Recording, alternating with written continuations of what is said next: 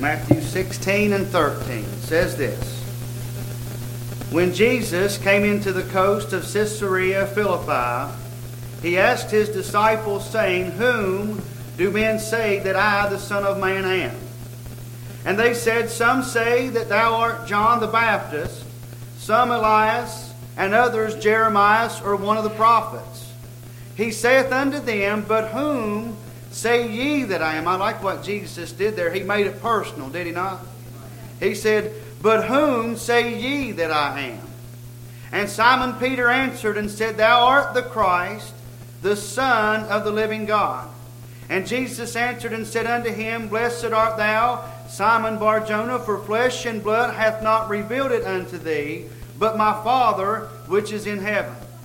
And I say also unto thee that thou art Peter, and upon this rock I will build my church, and the gates of hell shall not prevail against it. And I will give thee, or I will give unto thee, the keys of the kingdom of heaven. And whatsoever thou shalt bind on earth shall be bound in heaven, and whatsoever shalt whatsoever thou shalt loose on earth shall be loosed in heaven. Then charged he his disciples that they should not should tell no man that he was the was Christ, was Jesus the Christ. You may be seated. Father, we come to you today in the name of, of the Lord, in the name of Jesus. And Father, you know how we need you today. God, I pray, Lord, that you'd give us the help, Lord, that we need. God, I pray, Lord, that your Spirit would light upon us and help us to preach in the Spirit just for a few moments. Father, I pray, Lord, that you'd help us. God, I pray, Lord, that you'd go before us. God, I pray, Lord, that you'd be with every person, every boy, every girl, every man, every woman that's under the sound of our voice today. And Father, I pray, Lord, that you'd do business with them. And God, that you'd speak to every heart and every life. And God, that they'd find the help, Lord, that they need. God, we're thankful, Lord, that we can gather the way we are just today. Thankful, Lord, for the wonderful singing, the wonderful testimonies. Lord, for your spirit that we've already felt so real and true in this place today. Father, we love you. We give you glory and honor and praise. It's in Jesus' name we pray. Amen. I was thinking the other day uh, along the lines of the church. And I want you to notice what Jesus said there. I believe it's in verse number 18, and these words are in red. And Jesus said, He said, And I say also unto thee that thou art Peter, and upon this rock I will build my church. Now, I want you to know that Jesus was not referring to Peter as being that rock which the church was to be built upon but he was certainly referring to himself.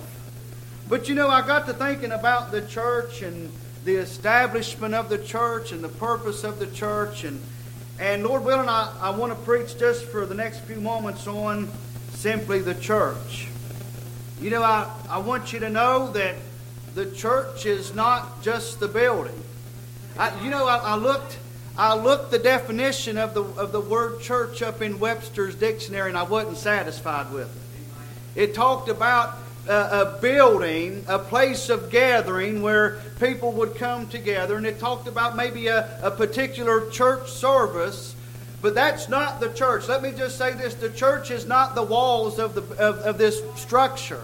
The church is not the brick and the mortar. The church is not the carpet. The, the church is not the ceiling fans or the roof or the lights within this structure that we're in today. But let me say this the church is those that have come by the gospel of the Lord Jesus Christ. They've come by the virgin birth. They've come by the perfect, sinless life that He lived. They've come by the death, burial, and resurrection of the Lord Jesus Christ. That is the church of the living God. That is the true church of the living God. It's not a building, it's not a structure. And you know, I thought about this. I thought that uh, the church is a called out assembly, it's not a denomination. And I thought about this for too long. We've put too much emphasis on a particular or a certain denomination. we, we've classified this one and that one and said, well, if we're not this or that, you know what that tells me? That we're putting, we're putting more trust, we're putting more faith, we're putting more hope in the denomination itself rather than what the Lord Jesus did on Calvary where he shed his precious blood. You think about the church, you know, let me just say this. The, the church uh, if you're if you're hooked up on a denomination, you know denomination is nothing is nothing more than a religion. You know, religion was was an enemy of the cross. I'm not interested in your religion.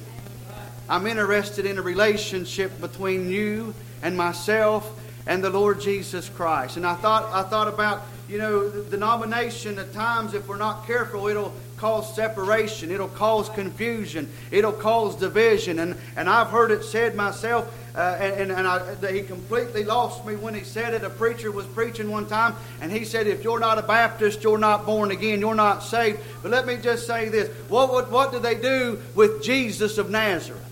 Jesus was a Nazarene. My goodness, you think they're dead wrong about it. Let me just say this you don't have to be a Methodist.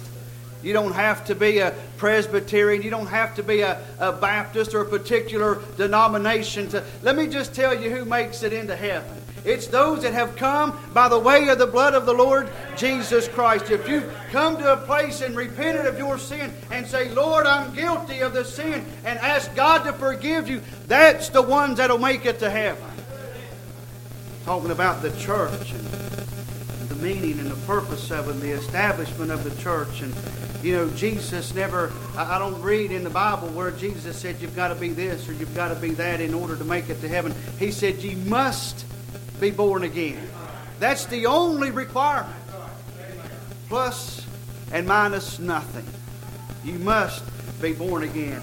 You know, I thought about, you know, that Jesus, eh, well, you think about this, you know, so what is it that, that gets us that gets us into heaven. And you know, I thought it, it it's not it, it's not a, a confirmation service. It's not a certificate where the preacher filled it out and you signed it, and, and, and that's not what gets your name in the Lamb's Book of Life. It's not that you pay your tithes every month or every week or however you pay your tithes. It's not the very fact that, that you come to church on every time the doors are open. It's not the, the, the very fact that mommy and daddy done this or mommy and daddy done that, but you think about it today, church. It's the very fact that we've accepted the Lord Jesus in our hearts and our lives. That's the church. And that's what makes the difference. You know, it's not about baptism, but it's about the acceptance of the Lord Jesus Christ and, and Him and Him, nothing plus or nothing minus than, than that. And you know, the church is, is the most powerful organism that was ever established. And you know, the church is a powerful thing. Now, the church isn't perfect the church isn't perfect. One day the church will be. We'll get there, Lord willing, in just a moment. But the church isn't. You know, the, the, the church is. It, it's it's not a club. This is not a, a, a social gathering, but but it's an organism. You know what that means? That means that the church is a living body. The church is alive. It's alive and it's well today. And it's not a, a social uh, gathering. It's not a place that we gather to talk about current events and the things of the world. But you know, it's a place that we can come to meet with God and be in the fellowship of like minded people, born again believers in the Lord Jesus Christ. It's a place that we can come and feel the presence of God in our hearts and in our lives. Talking about the church.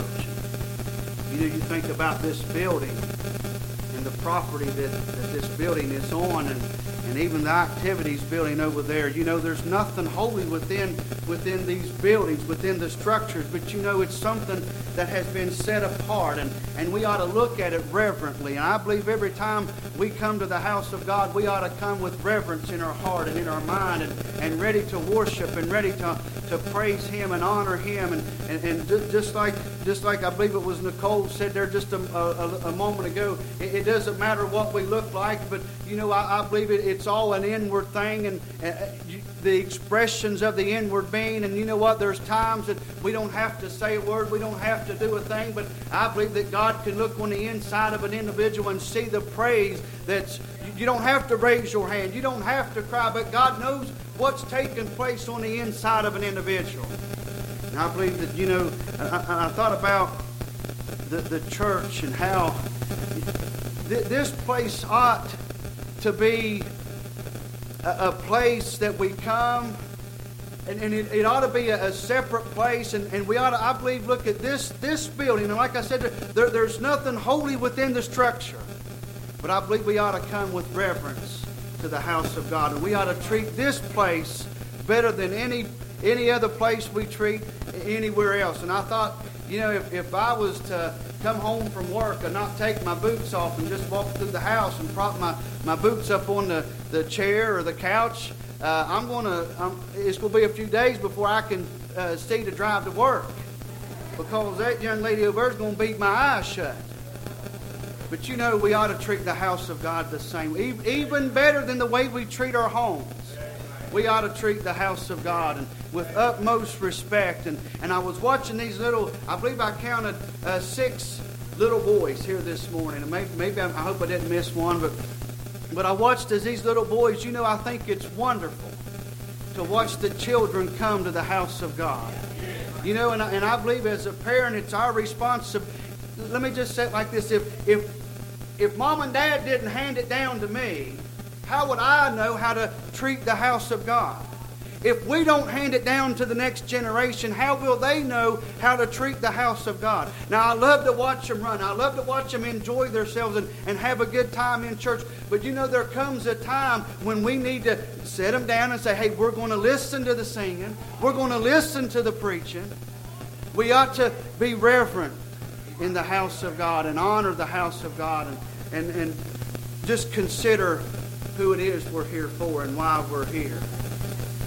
Something special about the house of God. And you know, I thought if if we as God's people don't show respect and reverence to the house of God, how can we expect anybody else to? There's a few things I want you to notice. And, you know, I, I thought I thought I, I, think it was Brother Roger that when he stood and testified there a moment ago, he talked about going back. He was thinking back to the days of old, and I thought about you know I, I'm concerned the church is getting too worldly today. And I don't see that here at Union Valley, thank God, but I can look and see other churches and, and how they're trying this and they're trying that and they're bringing things of the world in to try. You know what? I thought about this. The church is not a place of entertainment.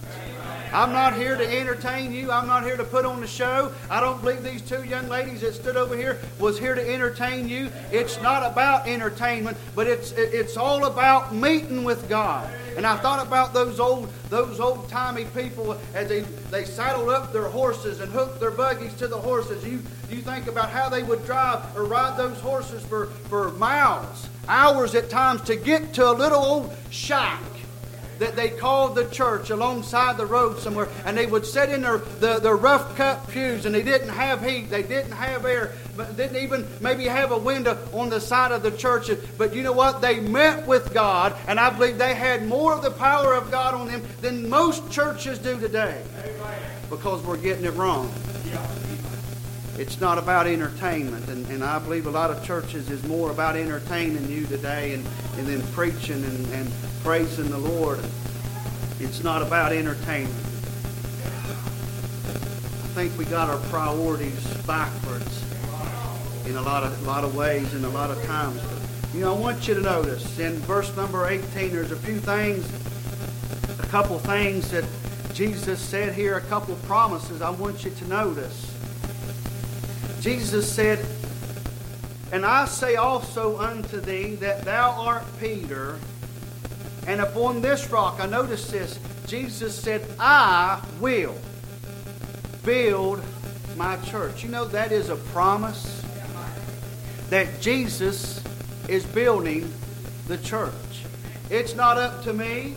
It's not up to it's not up to the Pope, it's not up to anybody else, but Jesus Himself will build the church. Now, I believe there's a few things that you and I can do to help that, and maybe we'll get get to that here in just, just a moment. But but you know, I thought about it. I believe it's in Acts chapter uh, chapter number two, and I believe it's in in verse number forty-seven. It says something like this. It says, "And the Lord added to the church daily such as should be saved." You know, you think about that's the true church.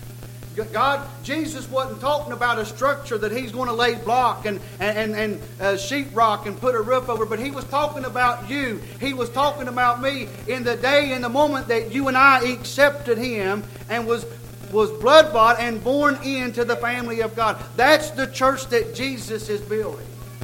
Then he mentioned, uh, the writer there, Brother Luke, mentioned and, uh, about how the Lord was going to add daily to the church such as should be saved. You know, I thought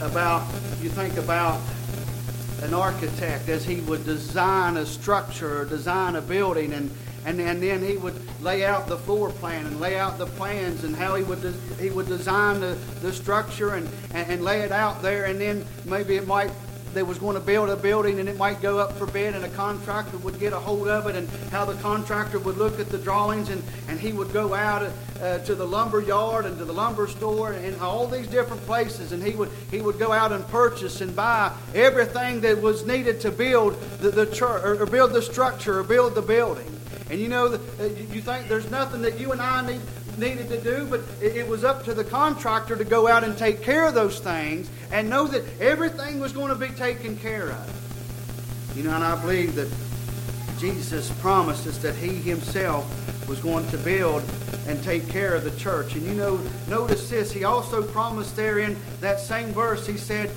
uh, And upon this rock I will build my church, and the gates of hell shall not prevail against it. You know that that's a promise as well. Jesus promises to protect and guard and keep the church. You think about that. That tells me that no matter what I face in this life, if I'm a born again believer in the Lord Jesus, I've got one that's looking out over me. I've got one that's going to watch out over me, and He's going to keep me. And you know what? It talked about the gates of hell. And you think about uh, about gates. When they referred to gates in those days, it, it was a, a position of strength. It, it was it showed authority, and it showed power, and it showed th- uh, strength, and it, it showed maybe even a, a place of change, if you will. You think about Remember when Lazarus was laid at the, the rich man's gate?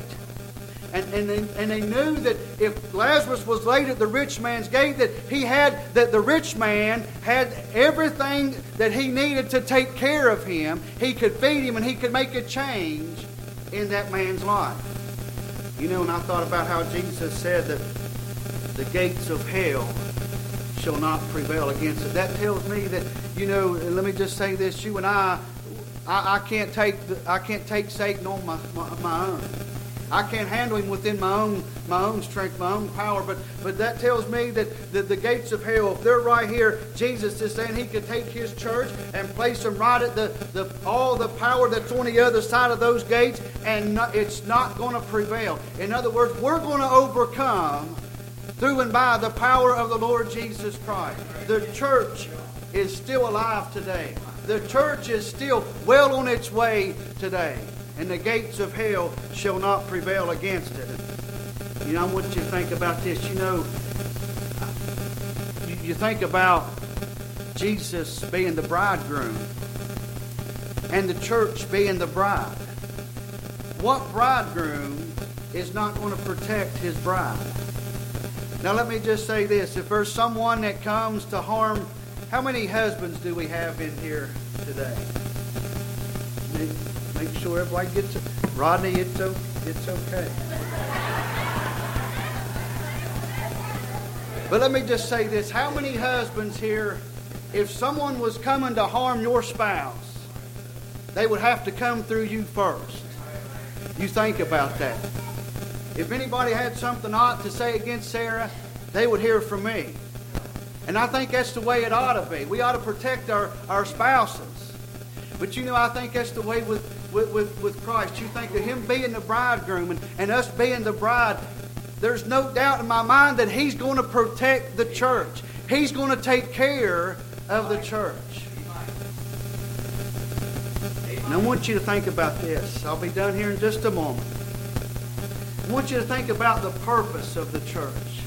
And we've seen the protection and seeing the provision of the, of the church that the Lord Jesus himself is going to do. But you know, you think about, about the purpose of the church. And, and first of all, I believe there's, there's a few things I want you to notice. And I believe this. First of all, I believe that, that I believe that once we become a part of the church, let me just ask you this. How many of you know that you're born again and you know that someone, whether it be a, a, a mom or a dad or whoever, a grandparent, whatever it may be, the pastor, know that someone prayed for you to be saved? Sure, I believe every one of us should raise both hands. Not a doubt in my mind that thank God that somebody prayed for me. But you know, I believe once we are born again and become a part of the church, you know, I believe that's our responsibility is to pray for our lost family members, to witness to our neighbors, to witness to those that we work with that are lost and on their way. I believe it's it's up to us, and I believe that God has the, has given us the Great Commission, if you will, to go out to the hedges and highways and, and compel those to come in. And I believe it's a great responsibility that you and I have as the church of the true and living God to witness and pray for those souls that might be saved as well. You know, and I thought we ought to reach out to souls that they might, in hopes, be saved one day. And you know, you may not be saved here today. You may not know the Lord Jesus in a personal way, but I want you to know that you can. And you too can be a part of this of this church that we're preaching about about this morning. You know, and I believe this, I believe that we're supposed to encourage the believer. How many uh, times get discouraged, get down, get kicked around a little bit?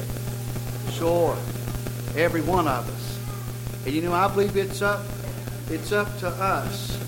You know, Cain slew Abel. And he said, Am I my brother's keeper? Questioning God. And to answer that question, absolutely, we should be one another's keeper. You know what? We ought to be able to look and see the needs of others and be able to pray and help and encourage and exhort and lift each other up. Every it's okay to pat your neighbor on their back every now and then. Lift them up and, and encourage them.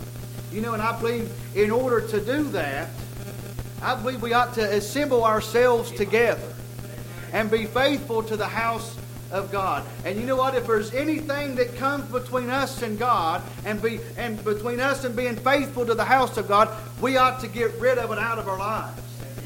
You know, and he I like what the writer there said in in Hebrews chapter 10 and in verse 25. He said, Not to forsake the assembling of ourselves together, as the manner of some is, but exhorting one another, insomuch that you see the day approaching. And my goodness, if you can't look and see the day approaching, that tells me how much the more we need to be faithful to the house of God. Need to be faithful to one another and be faithful uh, to be faithful to God. And you know, I'll I'll just say it like this: We need each other. I don't know about you, but I need the church. I need to be churched. I need to be preached to. I need to be present in the house of God every time, every opportunity that I have. Need to be present in the house of God. And I, I, I thought about this. I was I was reading the other day and on bees, and I don't like bees. Somebody explained to me how a little old bee that long could have a stinger that long. I don't like them. And I understand that uh, bees are, they're ran by the female. And how, and that, that's not the reason why I don't like them. But, you know, I, I thought about those bees and and as I was reading and looking upon them, I understand that they could just be a handful of them in a colony, or there could be as many as 60,000 bees. I can't imagine that. I just I, I cringe. I will hurt myself or hurt somebody else getting away from a bee that big. I don't like them. But understand that there could be just a handful of them or a whole big colony of them up to 60,000 bees in one in one hive. And you know that there's there's always a, a slow season, if you will, a cold season, if you will, that those bees have to go through. And you think about the church. You know, the church isn't always up here. Union Valley isn't always up here. There's times when the when the church will go through a dry spell. It'll go through a cold spell. It'll go through a, a, a, a rough patch, if you will. But at those times, it's not times to abandon ship.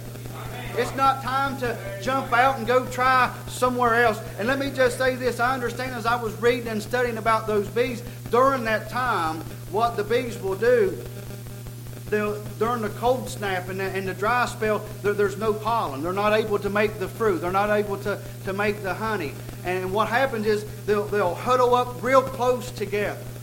I mean, they'll just congregate and get real. And the colder it gets, the tighter they'll get. The colder it gets, the, the closer they'll get. And you know, uh, and, and, and during this time, maybe the elderly or the older ones will, will die off and pass on. But it, I understand this that if during that time, if one of those bees leave the hive without the permission of the queen bee and go to another hive, then the other hive bees will kill that bee and throw it out of their hive. What I'm trying to tell you is when we have low times in our life and low times in our church, it's not time to get out. It's not time to run and, and, and check the grass is green, see if the grass is greener over here. But you know what? It's time that we ought to huddle up together. You know what? We may not know how long the cold snap's going to be. We may not know how long that the pollen's going to be low. But you know what we ought to know? When, that, when the sun shines again and when the pollen begins to fly again, we can still know that we're still in the house of God and being faithful to the house of God. How important it is. We ought to stay put and know that the sun is going to shine again one day in our lives. You know, I thought that there's some people, and, and it breaks my heart to even say it and even think about it, but you know, there are some people that will never be saved. An awful thought when you really think about it. But you know, I believe that that those people are still presented the gospel to. I believe that they're still preached to. And you may ask why, and I thought about this. You know, I believe this that when they stand before God in judgment, there's not going to be any excuses. You realize that? So if you're here today and you're not saved, don't think that you're going to stand at the great white throne judgment and say, Well, I didn't know. I wasn't aware that this is the way it was going to be. Because I want you to know when you come to Union Valley and you leave this life as we know it and you're not saved, I want you to know that you've been loved. You've been prayed for. We've begged and we've pleaded. Why don't you come and surrender your life to Christ today? There will be no excuses when we stand before a sovereign God that day. You think about it. Last thing I want you to notice is simply this. You know, the church, I mentioned there a moment ago that the church is the church is not perfect yet. You think about it. If I'm part of the church, I know myself, Brother John. My faults, my failures, my sins, my shortcoming. How many of you here know that you fail? We fall and come up short. So that tells me that the church right now is not perfect. You think about the addictions, you think about the weaknesses, you think about uh, about the problems that we that we face every day and we battle and, and struggle with every day. The church is not perfect right now. So how can a how can a church that's not perfect be presented. I believe it's not going to be long. I believe the church is going to be presented to a holy bridegroom. Perfect, righteous. You think about it. I believe we're I, I believe it's just around the corner that the bride is going to walk down the aisle. My goodness, you think. I get excited thinking that one day soon I'm going to meet Jesus. But you know, in order for me to meet, I, I believe we, I believe the church. There's got to be a process that takes place. There's got to be something that happens, and I believe God Himself is going to. And I want to read. I want to read this to you over in Ephesians chapter number five, I believe it is, and I want to show you just a few verses here. Ephesians chapter number five, and beginning in verse number twenty-five, it says, "Husbands." Love your wives even as Christ also loved the church and gave himself for it, that he might sanctify and cleanse it with the washing of water by the word, that he might present it to himself a glorious church. I like this, not having spot or wrinkle or any such thing, but that, but that it should be holy and without blemish. Could you imagine in your own mind the day that we stand before Christ as the perfect bride before Him? All our sins are gone, all our infirmities are gone, all the addictions are gone. All the drug, all the drugs are gone. There's there's no need for medication. You think about that. There's no need for a pair of glasses. There's no need for a, a pair of uh, hearing aids. There's no need for a pair of crutches or wheelchairs. But could you imagine when all those things are gone and the church is perfect and presented before Jesus Himself? Could you imagine? Well, I get excited thinking about that and knowing that I believe it's soon to come. I believe the church is going to walk the aisle and be presented before the bridegroom of, of Christ. You think about, would you stand with me this morning?